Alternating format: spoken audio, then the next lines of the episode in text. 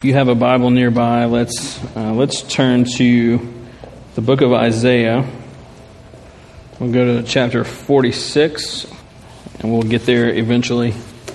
As you head that direction, of, of course, uh, it's Memorial Day, uh, Memorial Day weekend. Tomorrow is Memorial Day. And we, uh, we certainly remember those who, uh, who paid such a high price so that we could be here today and not be uh, afraid of, uh, you know, we're not hiding in a basement somewhere. Uh, there are places around the world where that's their reality and people having to meet in secret. And uh, we are, uh, we're not in one of those places, and I'm thankful for that. Also thankful that because we're not having to hide, we can mobilize and we can take uh, the gospel to our neighborhoods and our cities and our, our nation and we can mobilize to go to other nations, including the ones where it's not really uh, allowed. And so we're positioned not just so that we can be here and say, Yay for us. Uh, we're here for them as well. And so paying that price was not only for America, it was also for the world. And so um, you may not know you may not know someone who has lost their life in a war, and um, but to me, that's the that's the hum- really humbling thing is that there are so many names on that list that we'll never know, who never we never met them, they never met us, and yet we owe them so much. And I believe that one day we'll be able to tell them, "I thank you" face to face. I think that's a part of what. Uh, looking ahead to the future in Christ, that's a, one of the many blessings that we'll get to tell them thank you. But uh, until then, we stop and we remember them. And but you also, you may know some, some folks who did pass away in military service. And uh, there are a lot of families that, that uh, are hurting today. And uh, so we remember them as well. And so uh, let's just be sure that we're faithful with these important days uh, in our country's calendar.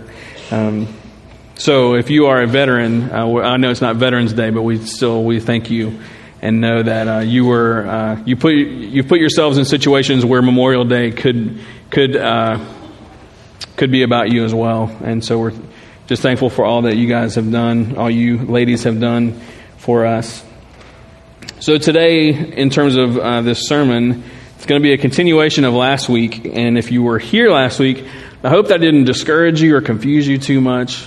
Um, and if I did, then maybe today is, will offer some points of clarity. But I want to just extend last week into this week a little bit, talking about the, the promises of God.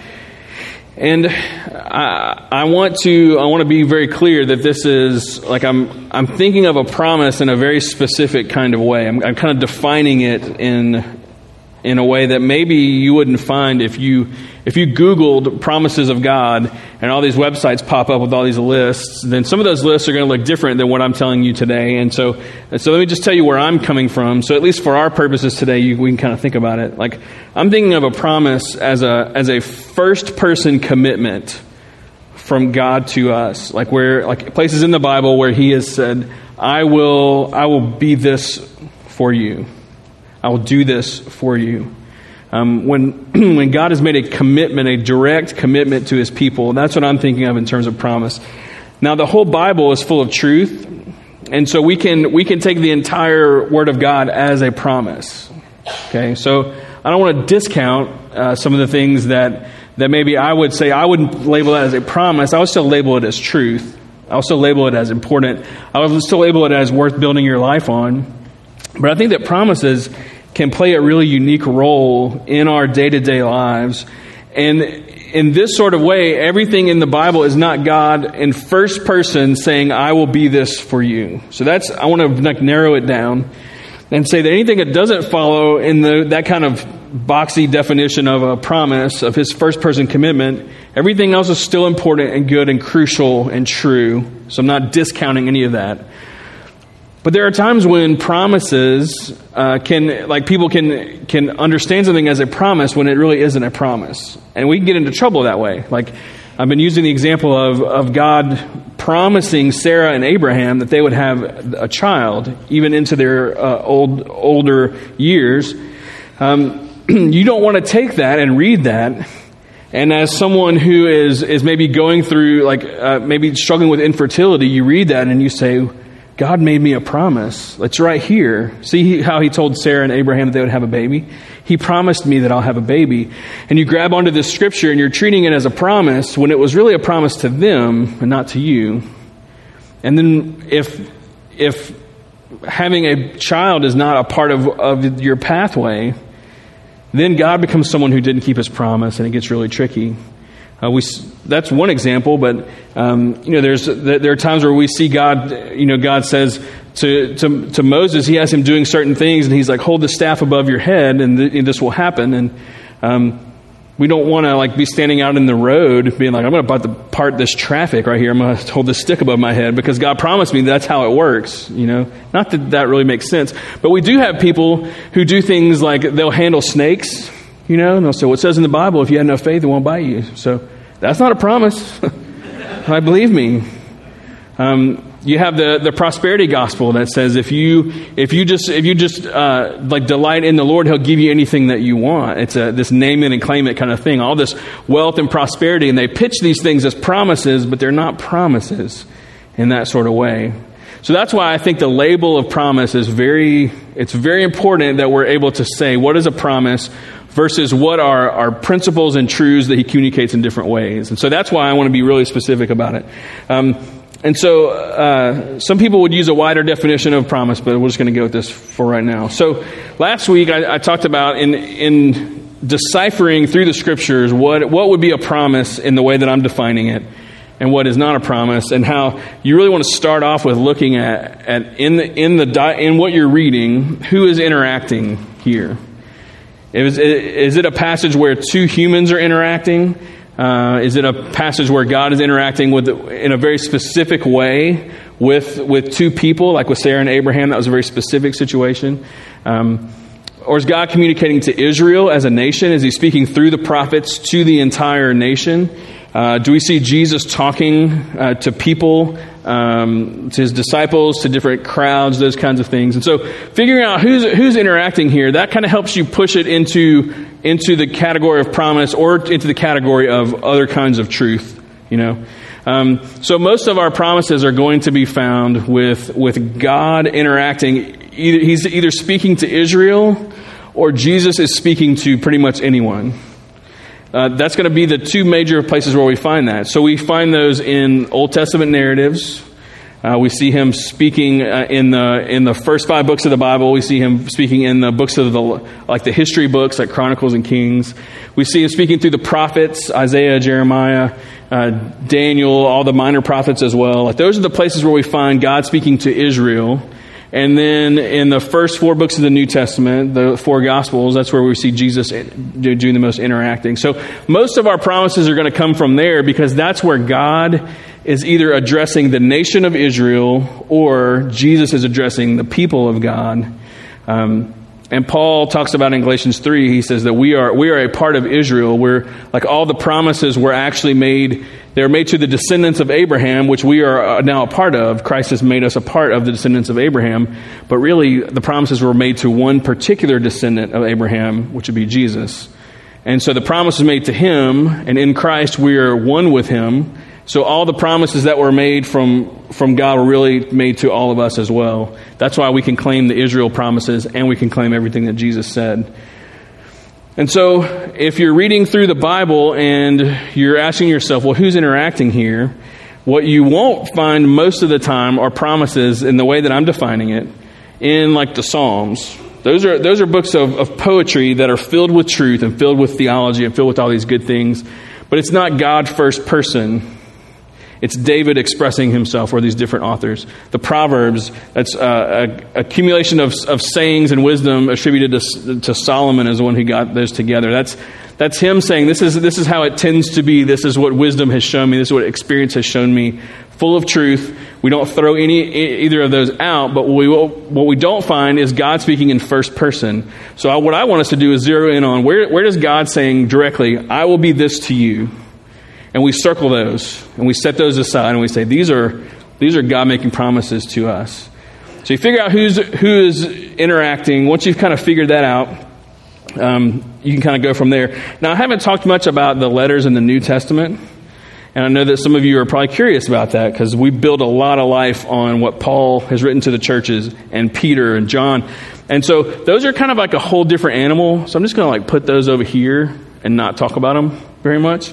Uh, and it's not because they aren't filled with promises. It's just like a whole other like can of worms. I'm just going to keep the lid on for right now. So we're just going to focus on some of these other things, if that's all right. Um, so here's a, here's a here's a general idea, some general principles when you're reading something and you're like, is this a promise or not? The more specific the situation, the less likely it is for you the more the more broad the situation and the more god-centered the promise like the more that god is saying this is who i will be to you that's probably something that we're going to grab onto. And so as we grab onto these things uh, you kind of figure that stuff out. Um, who's speaking here? And if it's god to israel or jesus to anyone you're like okay this is probably something for me here. Um, i talked last week. You can listen to the podcast. Uh, that you can study the like when when it was said and where it was said and what was going on there and all the background that makes it makes Isaiah different than Jeremiah. It makes the uh, like the first five books of the Bible different from the first five books of the Old Testament different from the first four books of the New Testament. They're they're not canceling each other out. They're just like they are in different settings and so everything becomes more enhanced. And then you get down to looking at what the what the actual promises are, you know. So you figured out who's, who's interacting here. Okay, this is God to Israel. Uh, when, did, when did, was it said? What was going on? Why is it so meaningful? And all that stuff. And then you get down to, okay, what is actually being said? Um, you don't need to turn here, but we looked at Isaiah 43 last week. Isaiah 43, 1 and 2. So here's, here's why this one, is, it, this one makes sense. Uh, look at verse 1. It says, But now, thus says the Lord who created you O Jacob, he who formed you, O Israel. Okay, so uh, God is speaking to Israel, and so what that does is that allows us to put it in the category of God's talking to Israel, so that means God's talking to me. Uh, what does God have to say? He says, Fear not, for I have redeemed you. I've called you by name, you are mine. When you pass through the waters, I will be with you, and through the rivers, they shall not overwhelm you. When you walk through fire, you shall not be burned, and the flame shall not consume you. So, when you get down to what the promises are, he's speaking to Israel, and he says uh, essentially that uh, the one who created and formed you and redeemed you and called you uh, by name, um, and uh, you know the one who's like you're his, he's going to take care of you through whatever you're going through. Like wh- whatever life, whatever like going down the path of righteousness for his namesake, whatever that looks like, even if it's looking really difficult because you're like, man, there's a lot of there's there's water ahead, there's fire ahead, there's difficulty ahead. He's saying, hey, I've got you. You're mine. Remember. You you keep going, that fire's that fire's not going to burn you up. Those waters are not going to topple you. You keep going. You're going to be fine because of who you are because of whose you are. And so that's when Isaiah 43, 1 and 2 becomes like a very powerful word because it's God speaking to you and saying, This is who I will be to you. So keep going. Yeah. That's where a promise, you know, a, a promise is so powerful because um, we, when someone has made a promise to you, the, you like you're counting on them keeping it. You know, if someone says, uh, someone says that they'll, you know, it's different when someone says something to you versus when they say, I promise you that this is who I, this is who I will be to you. This is what I will do for you. When that word comes in there, it is, it is unique and it is different. So let's say that, that you have worked through all those kinds of things, that you've figured out who's talking and all the context, all those kind of things. You figure out what the promises are, and you're like, okay, this is, this is for me. Today, I want to I want to talk now about how do you get that into your life? You know, like how does it go from just being some really good verses to being like a part of like the ethos of your life and just this is just like a part of how I live. This is this I'm I'm like it's like like the old hymn. I'm standing on this promise. Like I'm I'm rooted into this promise. How do I get from uh, from the point where I just stopped to that just being a part of how I live? All right, a couple of things. Um, give you a couple of examples of how you implement this, like examples from the Bible where, where I think we start. Um, in Genesis 32, now I'm going to experiment with something today. Uh, there's this this thing that we found out we can do with our like screens. I'll show you in just a second. So pay attention. It's probably not magical to you, but it's very magical to me as a teacher. Uh, all right. So in Genesis 32, this is what here's what Jacob says, verse nine. Jacob said, "O God of my father Abraham and God of my father Isaac, O Lord, who said to me." Okay. So It's really slow, but I love it. Oh, I know. Thank you. Whoever just wowed, thank you. God of my father Abraham, God of my father Isaac, O Lord, who said to me, and then he quotes him. You said to me, quote, return to your country and to your kindred that I may do you good. All right, so look who's talking. Jacob said to God, God of my father, This is what you said to me, and let me go ahead and take the liberty of quoting you. Okay, so let's keep going. Um, verse 10 I'm not worthy of the least of all the deeds of steadfast love and all the faithfulness that you've shown to your servant. For with only my staff I crossed this Jordan, and now I have become two camps. Please deliver me from the hand of my brother, from the hand of Esau, for I fear him that he may come and attack me, the mothers with the children. But you said, verse 12, so me, all right. But you said, and then he quotes him, you said, I will surely do you good and make your offspring as the sand of the sea, which cannot be numbered for multitude. All right. So what does Jacob do twice? He comes before the Lord humbly. He says, This is who you are. This is what you've said both times. Not that I'm deserving of it. He Says, I, am not worthy of, of, of, your faithfulness to me and all these kinds of things, but you told me these two things, so I'm going to I'm gonna do them because that's what you told me to do. Okay? So that's Jacob's example. Uh, and if you were to like cross reference that, you can look back in chapter 31 and 28. That's where those quotes come from previously in his story. Okay. Now let me jump to another example. This is Moses in Exodus 32. This is when uh, Moses is up on the mountain waiting for the Ten Commandments. All the, all the, the children of Israel are, are in the valley and they have um, basically grown really insecure about who God is and they melted all their stuff and they made a cow or some, something that they're going to worship. Verse 9 The Lord said to Moses, I've seen this people and behold, it is a stiff necked people. Now therefore, let me alone, that my wrath may burn hot against them, and I may consume them, in order that I may make a great nation of you. Okay, so God is not happy with them.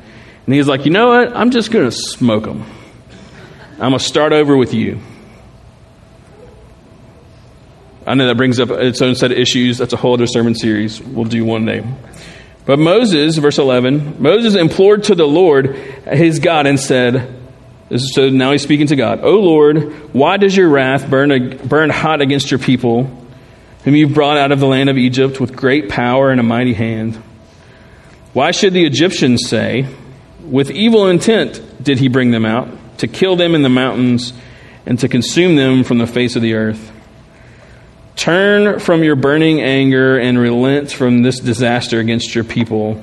And look at this verse, verse 13. It says, Remember, all right, guess what? I'm underlining it. Remember Abraham, Isaac, and Israel, your servants, to whom you swore by your own self and said to them, okay, to whom you swore by your own self and said to them, quote, I will multiply your offspring as the stars of heaven, and all this land that I have promised I will give to your offspring, and they shall inherit it forever.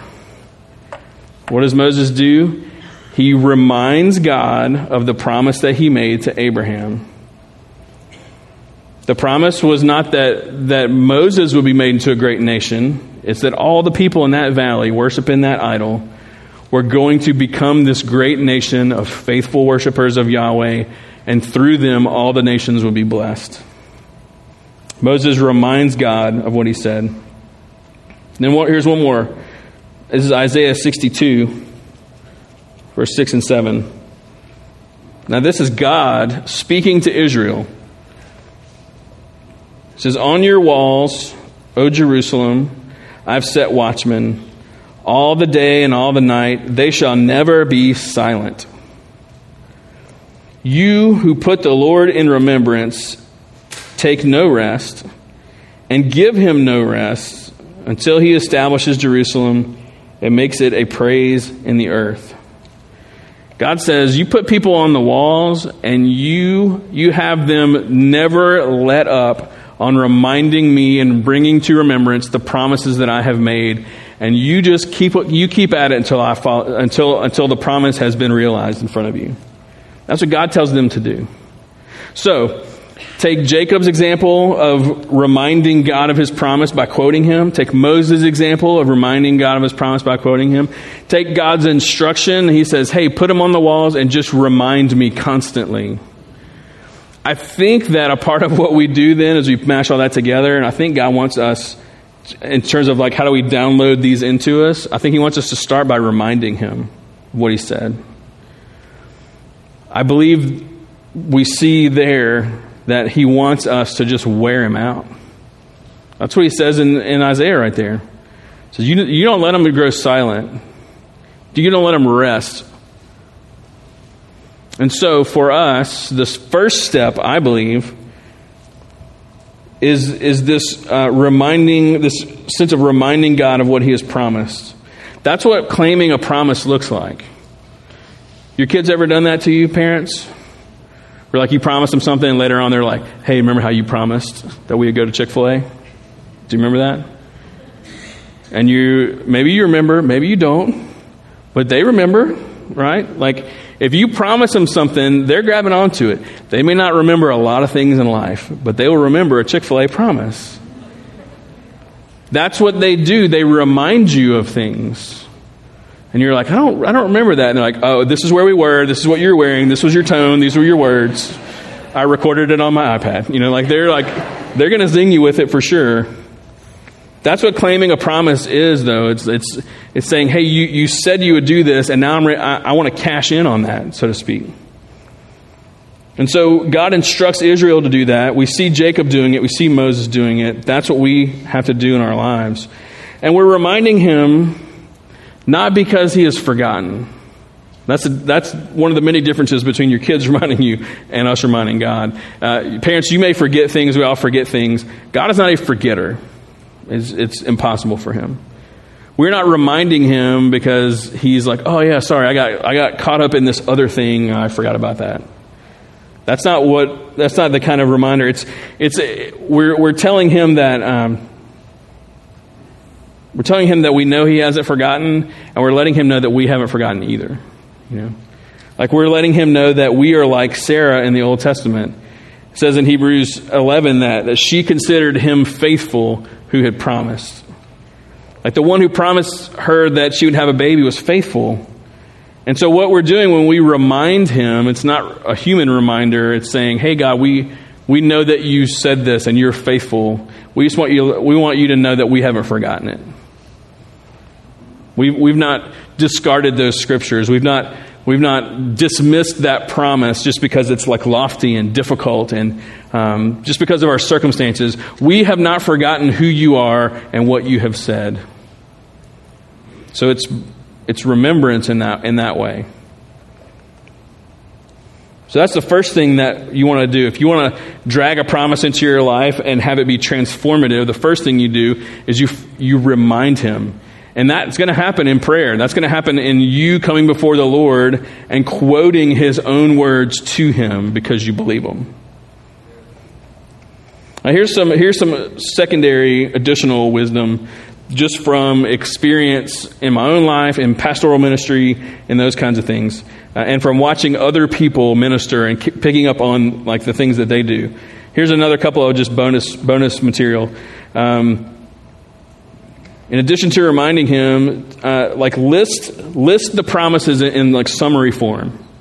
You know, because sometimes you know, like like you get you get like in a verse and it's it's so it's beautifully written, but sometimes it's easy to get lost in the mechanics of it.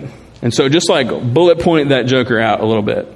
You know, I'll, I'll show you an example in, in, a second. But list them in some sort of summary form to where you're boiling it down to these are the promises that have been made. Um, the second thing would be to, to personalize it somehow. Like, you might want to take it and, and rewrite it in first person from God. Like, He's not going to be mad at you if you do this. Write it in, in first person as though He is speaking that promise to you. You may want to, like, plug your name into certain places to personalize it. But sometimes it's hard when he's like, Oh, Jacob, uh, uh, I say this to you, O Israel, and he makes this big promise. It's real different if you put your name in there. It kind of takes on a life of its own in a really good way. So list them in a summary form, personalize it, uh, memorize it. It might seem elementary, but like commit it to memory. Whatever that looks like for you, you know. So John 3:16 is a promise, right? And in times when you're insecure about your salvation, that uh, and I use that as an example because we probably all have that verse memorized. When that comes to mind, I don't have to look it up. I don't have to like Google that. I don't have to like whatever. I can say, man, I'm really just I don't know, not feeling very saved today. You know, you ever have those days? And you're like, I'm not really sure, but it's like, oh, whoever believes in him will not perish but have eternal life. I believe in him, therefore I will not perish, I will have eternal life. Promise made to me. And so personalizing that, but also because it's committed to memory, it's not something that's like just like oh, it's just just off the tips of my fingers. It's like no, it's it's a part of me. It's in my brain. And so if you want to really download it, memorizing it is going to be a part of that. Um, the next thing, just find a way to keep it in front of you. Uh, this has never really been one of my things, but I've seen it so many other people where like they'll put it on like a post-it note and put it on their computer screen, or like on a note card on their dashboard, or you know like things that you want to remind yourself of. Find a way to keep it in front of you in a way that is going to like habitually build that into your life. Um, another thing would be to put to put some sort of action with it. You know, like if, if this promise is kept, then that means I'm going to have to do this. Even if it's just get out, get out of bed today. You know, they're putting some sort of action with it is going to make sense. So, all right, I sent you to Isaiah 46. Now we'll finally get there. I told you we'd get there eventually. Let me show you, using this verse, what I think if we were to put some of those practical things into place, how this can drag into your life. Okay? Isaiah 46, 3 and 4. Let me just read it first. Listen to me, O house of Jacob, all the remnant of the house of Israel, who have been born by me from before your birth, carried from the womb. Even to your old age I am he, and to gray hairs I will carry you. I've made and I will bear I will carry and will save. I love that. Man, the Bible's just the best, right? Like, so what, what is that promising and what is it not promising? It's not necessarily promising that you're going to live a long life. It's, it's promising that God's going to like carry you through whatever your life looks like. Like he's carried you the whole time and he will carry you to the end. So, how do, how do I get this into, into my life? Well, the first thing I said we have to do is we have to, we have to remind God uh, of, of the promise. We have to remind Him in the sense that we're saying, hey, I know that you haven't forgotten, and I want you to know that I have not forgotten either. And so in prayer, I think that means that you come before the Lord and you literally tell Him that. You say, quote, I have not forgotten that you promised me in your word, and then you read it. Read it back to him, just like Jacob did, and just like Moses did. He's not going to be insulted by that. He's not going to be like, I know, I wrote it. He's not defensive like we are. Like, he's going to be like, yes, awesome. I'm very good at words, right? Like, I'm like, read him his own words back to, to him. He, he loves that. So reminding him in prayer, reminding him and just telling him, You have carried me from my beginnings and you will carry me until the end. I believe that you'll do what you said you'll do. I believe that this is, this is true. You tell him, I've not forgotten your promise. I know that you won't forget either. And if there's a part of me that's struggling to believe this today, would you help my unbelief?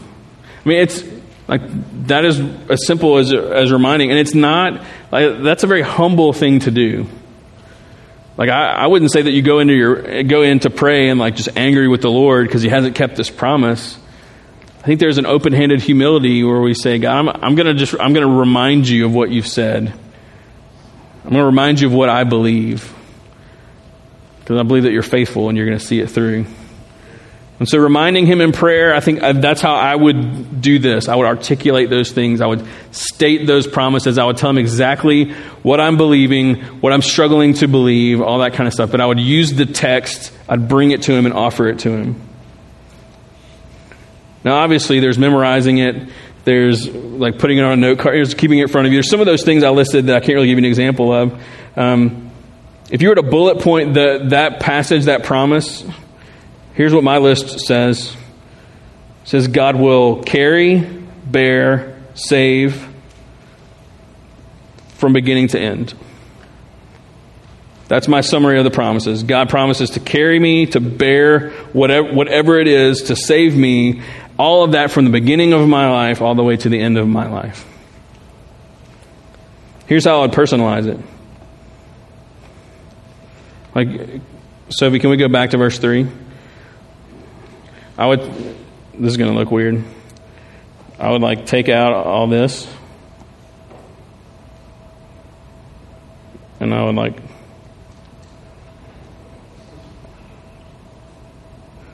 can't, what? It's not working.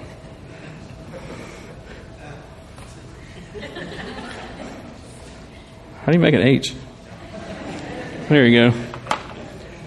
I would literally, I would, I would get into I would like copy and paste that into my notes app, and I would take out, oh God, all that stuff about Israel. I put me in there. Listen to me, Josh, who have been born by me from before your birth, carried from the womb. In the next verse, even to your old age, I am He, and to gray hairs I will carry you.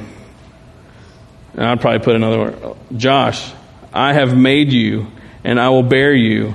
I will carry you. I will save you. I'd put my name in there. Not because I'm self centered, but because I, I need to understand that this is for me. So get into that notes app and copy and paste it and put your precious name in there and not to make it this like, oh, I'm the centerpiece of the gospel. No, but God has made a promise to you. And if that helps you hear Him speaking that to you, then you need to do it. It's not blasphemous. Your phone won't melt in your hand. Just do it.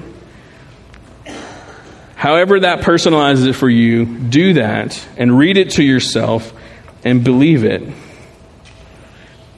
Personalize it. Hear God saying, I will save you, I will carry you to the end. Now, I talked about putting, putting points to action, and that kind of depends on where, where my struggle is. Like, so let's say I've, I've been reading through Isaiah and I get to 46 and that grabs onto me. Different points in life, I can, it can be different reasons why that really resonates with me. So action points will be depending on like what, why am I struggling, you know? I could be struggling with, with fear about my health. I could be struggling, um, where's my list? I could be struggling with fear about my health. I could be struggling with this, the condition of our world. I could be thinking about my life circumstances. Um, I could be worried about the like the, our church and the future of our church. If I can figure out why this verse connects with me, then my action points make sense. And so, if I'm worried about my health, if I'm fearful, then and I read this verse and he's like, "Hmm, I will I will carry you to the end and I will save you, then you know what I can do without being as afraid? I can go to the doctor. You know? I cannot live with this mystery of like, oh, I hadn't been feeling quite right. I wonder if there's something going on there. I can go to the doctor in faith because that's a part of him carrying me. He will carry me to the doctor. If I'm if I'm sitting around and, I'm and I'm worried about uh, the the conditions of the world, you know, you start to read the the newspaper and you see what's going on around us, and you just become really really fearful. And I read this verse, and God's like, "Look, I, I, life can get crazy, but I've got you." Then then I can go about my day. I can I can make a difference in the in the world. I, rather than than saying, "Man, there's so much bad out there. I, what good can I do?" Then I can say, "I'm going to do whatever good I can. I'm going to get involved in bringing the kingdom near to people. I'm not going to get overwhelmed with the world because He's overcome the world, and He's going to carry me all the way through that." I could be really worried about life circumstances um, like one of the things I was thinking through this, like one of the things that's come to mind recently is uh, just seeing how many people, um, like in, in, my like age age range, are now getting into the stage of caring for their aging parents. Now, as someone who has no kids, I'm like, well, who's going to take care of me? Like that's like a real that's like a real thing that's been going through my head lately. Is like, hmm, I need to probably figure that out. um, and that, that that can be like it can be like a ha that's funny thing, or it can be like a it could be a dark it can be a dark place to go. But then I read this verse, and God's like, "I'm going to take care of you." You know, like it's going to be okay. And so, with that in mind, this verse, I can say, okay, so my action point is I'm just going to remain faithful and obedient. That's, that's all I can really do with that. And just trust that as He carries me, even, even into old age, then it's going to be fine. Or maybe I'm worried about the church and the future of things, and I can, I can get into like a really like anxious place about that sometimes. And but this verse tells me, you know what? There's a chief shepherd. He's really good at what he does. He's way better at it than you could ever be. And so, how about you just default to Him and just follow His lead? Church be okay. See, that's those. When I talk about action points, that's what I'm talking about. So we're reminding God, we're, we're personalizing it, we're memorizing it, we're keeping it in front of us, we're, we're, we're dragging it into our lives in all these different kinds of ways. And then when it comes time to like move in faith, we say, well, if this is true, then this has to be how I approach this particular thing or this particular thing. And when, when you do that, not just like one time, you know, when you do that for a while, and you have a really steady rhythm and diet of that promise over and over and over again, it just becomes a part of who you are. And then, then it's just something that you find yourself standing on. And then someone comes to you and they're like, hey, how, do you ever get afraid about this? And you're like, well, sometimes I do, but here's a, here's a verse that's made a huge difference for me. That's how it works. It's not a one, let me try this one, let me walk myself through these steps one time and like, why hasn't it changed? It's because it's a transformation issue and that usually takes time. It's never as quick as we want it to be.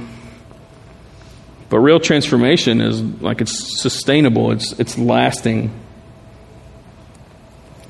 So, I know it seems like a lot of work to get to that point. But think about the fruit of a life, uh, like the fruit that comes out of a life who just lived in with that kind of stuff. Like, no, when, when I walk through the fires and the waters, I'm not going to be overcome. I don't have to be afraid. He said he will help me, he will, he will strengthen me, he will be with me. He will carry me even into old age. From the beginning to the end, He's got me, you know. When, when that's just a natural part of how you live, there's, a, there's this thing called shalom in the Bible. And I think that's a part of what God means. When the, shalom is this, it's this oneness, this unity, this, this peace with us and Him. And so we move from chaos into shalom for that to happen, I believe that the promises of God, those first person things He said to us, are a crucial thing as we remind Him and we memorize it and we, we personalize it and we keep it in front of us and we, we pray it to Him over and over and over again. And he just builds it in. And what's awesome is that this Bible of ours is full of promises. I mean, full of promises. We run through very quickly. Here's, I mean, I got three pages of vetted promises. I'll give them to you. like, so if you don't, just don't even try to keep up. Just don't even worry about this. Let me just read you a couple of them. I'll tell you what, I'll have these available, printed out for you next week. Isaiah 41:10 Fear not for I am with you be not dismayed for I am your God I'll strengthen you I'll help you I'll uphold you with my righteous right hand. Isaiah 40 Even young people will faint and grow weary and exhausted but those who wait for the Lord shall renew their strength. I like that one. The mountains may depart and the hills may be removed, but my steadfast love shall not depart from you. And my covenant of peace, shalom, shall not be removed.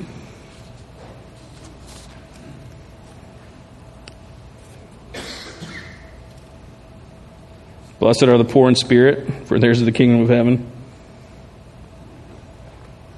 Blessed are those who hunger and thirst for righteousness, they shall be filled. Blessed are the peacemakers, such shall be called children of God. I'm with you always, even to the end of the age.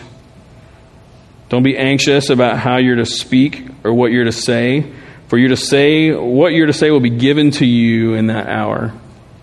Ever get nervous about sharing your faith? God's like, I'll give you the words. It's okay. Don't be anxious about your life, what you're going to eat or drink, or about your body, what you'll put on. Life's more than that.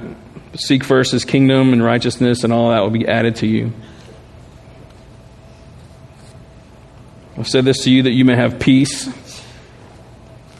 You're going to have tribulation, but take heart, because I've overcome the world. Whoever hears my words and believes in him who sent me has eternal life. That's a pretty good one. I'm the resurrection and the life. Whoever believes in me, even though he dies, meaning physically, yet he shall live forever. Everyone who lives and believes in me shall never die.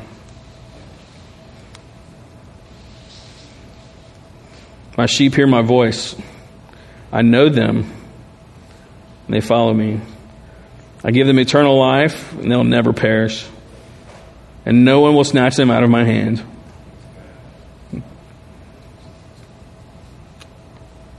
Let not your hearts be troubled. Believe in God, believe in me. In my Father's house are many rooms. If it were not so, I would have told you. I'm sorry, if it were not so, would I have told you that I go to prepare a place for you? And if I go and prepare a place for you, I will come again and will take you to myself, that where I am, you may be also. They say, Where are you going? He says, I'm the way and the truth and the life. No one comes to the Father except through me. When the Spirit of truth comes, He'll guide you into all the truth.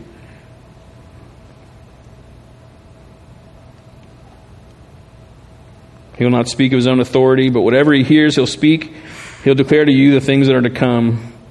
He'll glorify me, for he will take what is mine and declare it to you. I mean, it's just on and on and on. And so these are things that God has given us as first person promises so that we can download them into our lives, so that we can remind Him. We can be the watchman on the wall, reminding Him over and over and over again, over and over again, over again. We remind Him, we claim them, we build our lives on them, and we keep going so I hope that this is encouraging to you. I don't, I don't want to get toward the point where you're like, oh, the Bible's stressing me out. That's too much work. Uh, and I, I can get that way, believe me. But maybe, maybe instead of having to like go through the process of like all this, like me vet and vet and vet and vet, maybe you just need to just find a couple of those promises that are huge for you and get them downloaded into you, you know. So something grabs onto you. I hope this has helped give you a process. But the main thing I want us to know is that we have a God who's made promises to us. Like he has made a commitment to his people, and he will uh, see that through. Let me pray for us.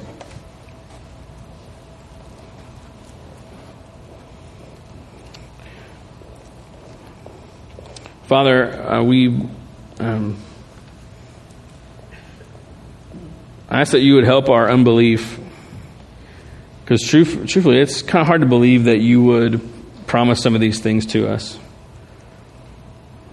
It's hard for us to imagine um, someone keeping their word to that extent. Because as much as we want uh, the idea of promises to be a positive one, a lot of us have been burned by promises made and promises uh, broken.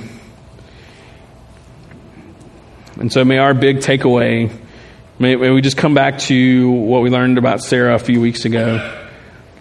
And she laughed at you at first when you made a promise to her. And then something happened where she realized that she, instead of maybe focusing on the promise, I guess she focused on you and she realized that the one who made the promise was you and that you are faithful. And so um, may we do the same thing. May we not focus on the promises as much as the one who's making them and what you will, what you will be to us, who you will be to us.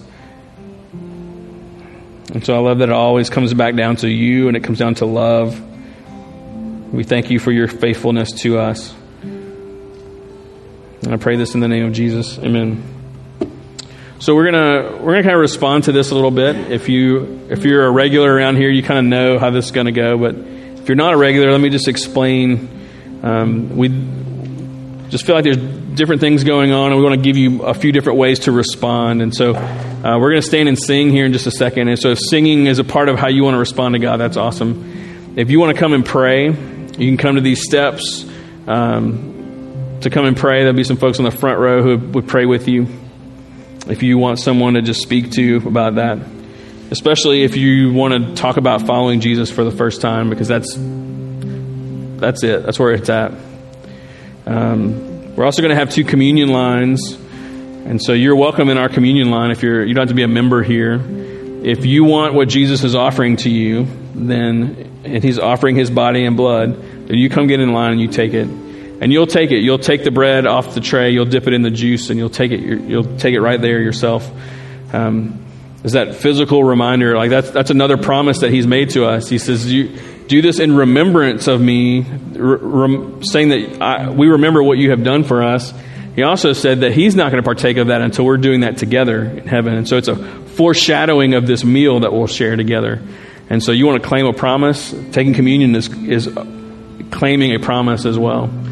And so you can pray, sing, take communion, do all of it, do none of it. We want to give you some choices there. So let's stand together, and John will lead us forward. Um, our communion uh, lines will open up. You can come whenever you're ready.